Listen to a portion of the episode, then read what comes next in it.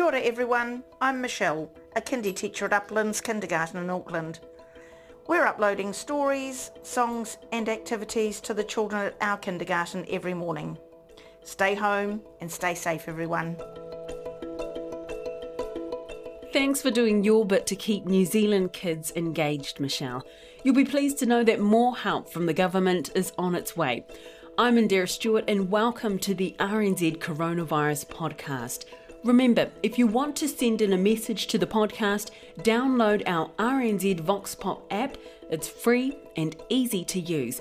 Later, we'll hear from an economist about what life after lockdown might look like for our business sector. But first, to the headlines. Term 2 is starting next Wednesday, and it's going to be a lot different to what school students are used to. All students now must study at home as we continue with the lockdown, and the Education Minister Chris Hipkins has announced the government's plan to help with that. It's a tricky situation. When it comes to online distance learning, there are about 100,000 kids in New Zealand who don't have access to the internet.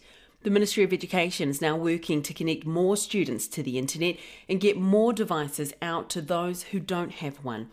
About 17,000 devices are on order, waiting to be shipped. Chris Hipkins has detailed a package of support for students' distance learning, which includes increasing access to the internet and a device, as well as hard copy learning packs for different year levels of schooling. So, what can kids expect to get? In an early learning setting, uh, an early childhood education, uh, there is a pack of materials for your parents uh, which includes a whole lot of activities. Um, in this case, there is a hard jigsaw puzzle, um, a variety of well known uh, stories. Um, that will be familiar to uh, many New Zealand families, including um, one of my favourites, the Little Yellow Digger. Uh, you'll find uh, in there. Um, there are some pavement chalks um, for, for activities, some felt tip pens, some crayons, a glue stick, um, some fabric, uh, which goes with the activities, some uh, coloured cardboard and uh, regular uh, drawing paper. For the internet and devices, Chris Hipkins said the ministry's initial focus will be on connecting students in senior secondary school working towards NCEA and those with the greatest need due to disadvantage. So it's going to take some time. In addition to that support, the ministry is launching two new educational TV channels. One will be in English and the other will be in Māori. And we are working uh, to ensure that we're also providing content for Pasifika and other communities. Uh, they will start on the 15th of April and at least a month at this stage, but we have the ability to extend that if we need to. We expect around six and a half hours of content uh, will be broadcast every day. Uh, at different times of the day, different age groups will be targeted. There will be material for early learners, uh, for schools, uh, which will include things like well-being, numeracy, literacy, science, movement, uh, music, and physical education. Uh, and over time, we uh, hope to be able to supply adult learning content too, if we need to. Uh, there'll be advice and guidance uh, broadcast for parents um, to give them ideas and uh, inspiration as to how they can support uh, the learning that's taking place in the home. The government is also looking to provide more resources for kids with extra learning needs. Chris Hipkins says all of this has cost nearly $88 million so far, and he expects that more funding is likely. He points out that coming out of level 4, doesn't necessarily mean that everyone will go back to school.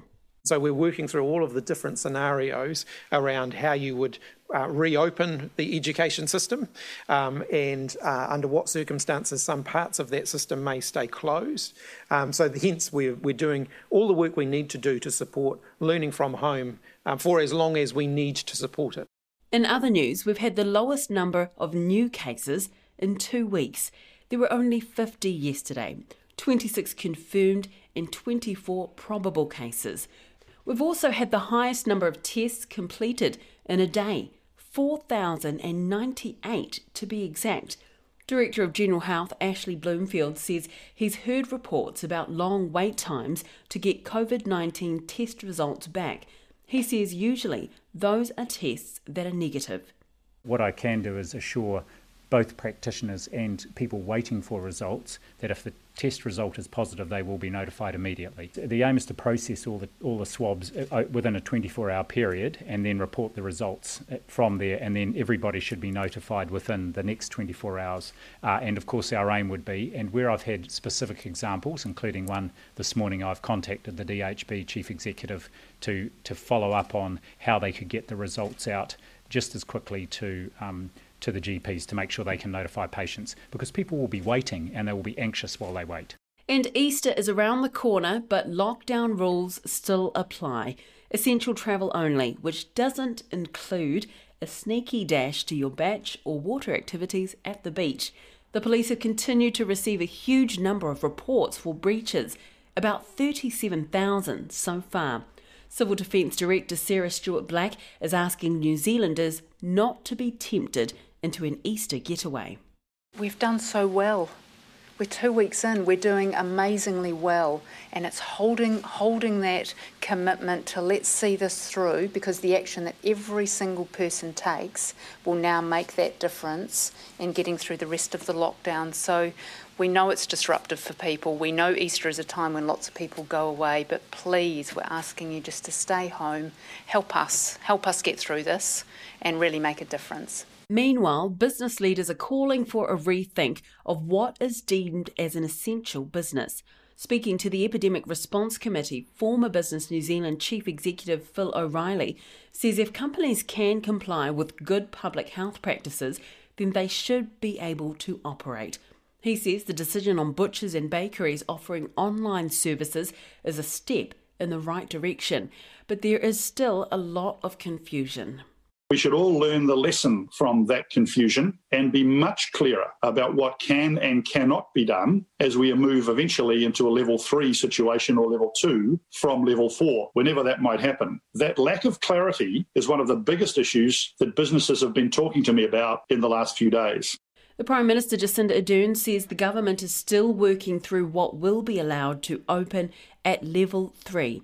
But she says there are important actions for businesses to take now. Our new normal is going to be an environment where we need everyone to be able to help us with contact tracing. So if you think about your business having now basically new health and safety needs. So think about every person coming through the door. If you need to, would you be able to find every person that came through the door on any given day? Um, would you be able to look at who's had contact with different parts of your supply chain? Uh, this is the kind of information and preparation we need businesses to do um, because it will be critical. Equally for your workforce, what measures have you got in place so that people can use appropriate social distancing? And have you looked at the PPE guidelines for your area of work and think about what protective equipment may or may not be needed in your line of work? Many of us are thinking about what life after level 4 lockdown might look like. The spotlight is on how to get our economy back up and running. I ask economist Cameron Bagrie about what industries are going to suffer the most.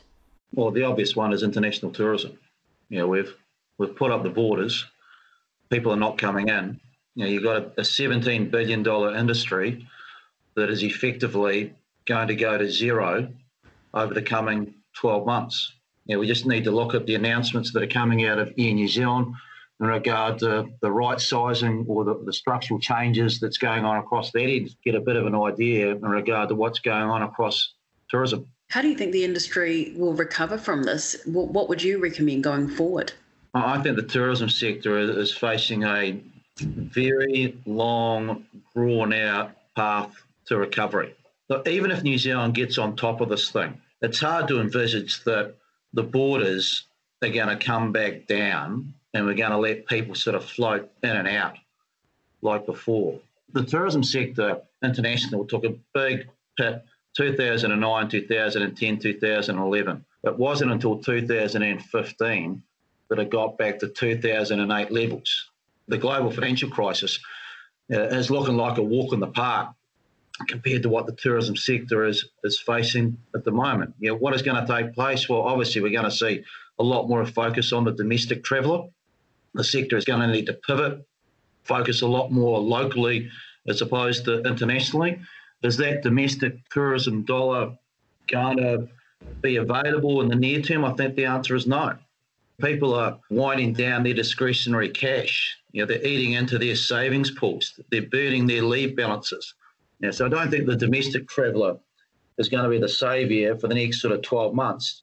Yes, we bring an awful lot of international tourists into New Zealand, but there's an awful lot of international tourism that New Zealand also does. That international spending that we used to do will get redirected into the local tourism market over time. If we're going to see the growth of the domestic tourism industry, is there also room perhaps to innovate um, in some areas of the tourism industry as a whole to try and uh, pick things up a bit?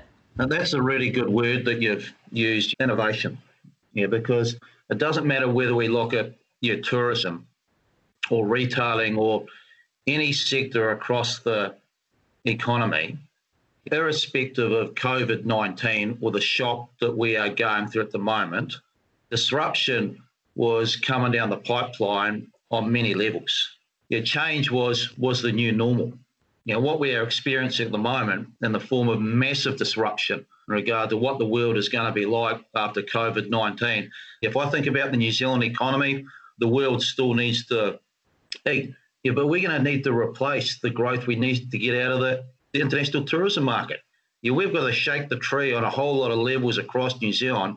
Either that, or we're going to take a massive hit to our living standards because it looks like the unemployment rate is going up to double digit levels. Yeah, so we're going to need a, a ruthless obsession on the other side of this with, with driving growth, picking up productivity growth, and at the epicenter of that is going to be yeah, innovation. What are some industries that we will probably see potential growth during this time and why? Obviously, this sort of stuff is going to turbocharge the, the digital economy.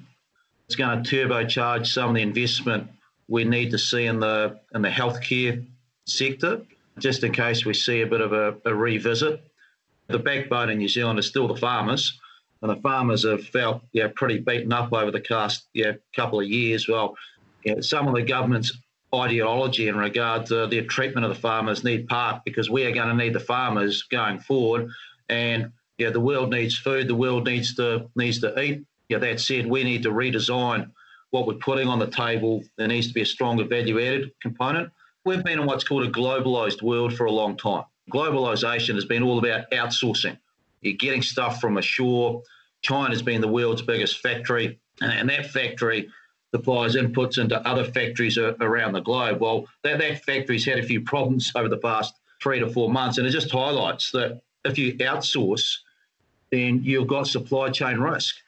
You know, I think they've got the potential here to see the rebirth in some shape or form of New Zealand's manufacturing capability because any board CEO that's got supply chain risk is now going to start to think about, well, maybe we need to have some onshore manufacturing capability to make sure that we can mitigate supply chain risk.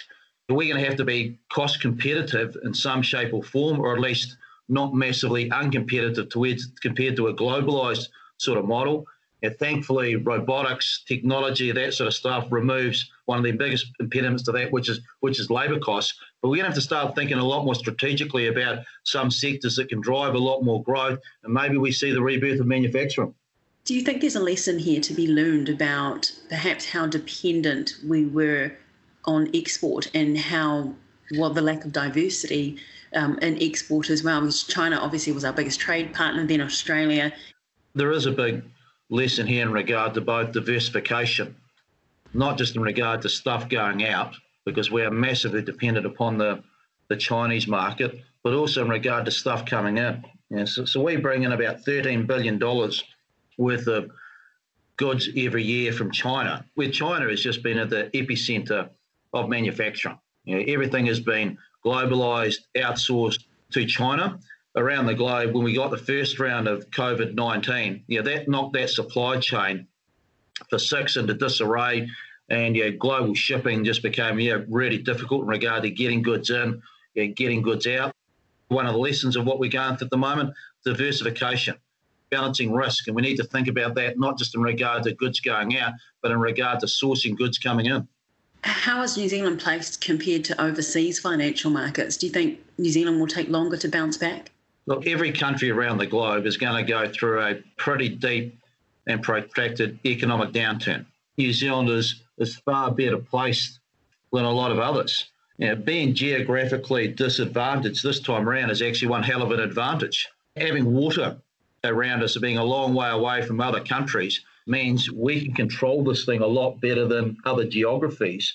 Yeah, particularly in the likes of Europe, people are going to be popping across borders because, well, there are no borders. Secondly, look, New Zealand provides food on the global stage. Yes, we've seen global commodity prices in regard to food has taken a bit of a hit, but if I ever look at them in regard to levels, the levels still look reasonably okay. So there's going to be a bit of a call to arms here in regard to supporting the farmers. Thirdly, New Zealand had ammunition in the chamber.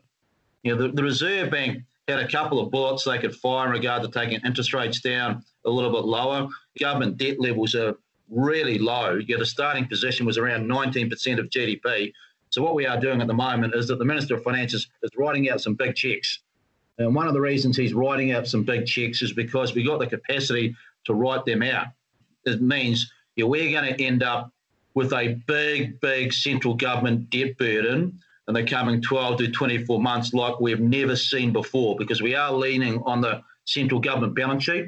It's the right policy response. They've got a big balance sheet. They're supporting households. They're supporting businesses. The other side is at some stage there is going to be a generation of taxpayers. We've got to make, got to pay the money back.